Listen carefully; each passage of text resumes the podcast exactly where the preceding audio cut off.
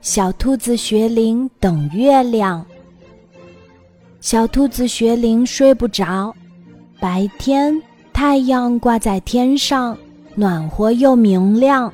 可夜晚来临，天空低垂着，黑黑的，空空的。要是我现在就睡着了，就没有人守候着我了。小兔子学龄想。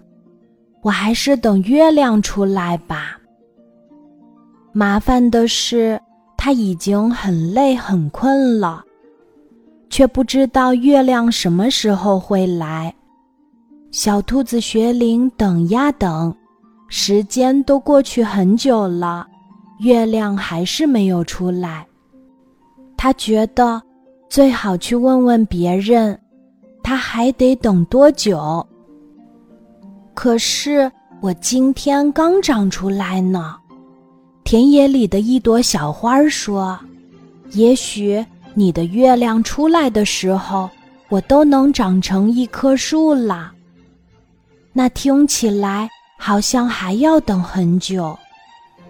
小兔子学铃想：“我还是再去问问别人吧，看看水里有没有。”附近的小湖闪烁着微光，也许你的月亮掉进去出不来了。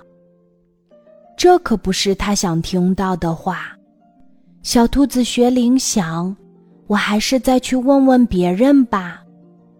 你干嘛不跟我一道儿走呢？一条弯曲的小路，伸得老长老长。他说。我们可以找到我的另一头，说不定你的月亮就在那儿呢。那听起来好像还要走很长的路。小兔子学铃想，我还是再去问问别人吧。我现在只能吹起这几片树叶。一阵微风低声说：“可谁知道呢？”说不定等你的月亮出来的时候，我就变成一阵狂风啦。这可不是他想等到的。小兔子学铃想，我还是再去问问别人吧。我们还是看不到你的月亮。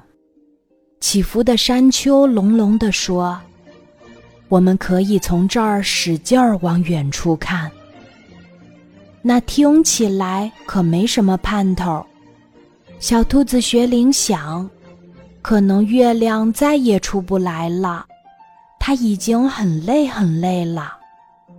这时，从山丘背后，沿着风吹打着的蜿蜒的小路，倒映在湖泊中，闪烁在小小的花瓣上。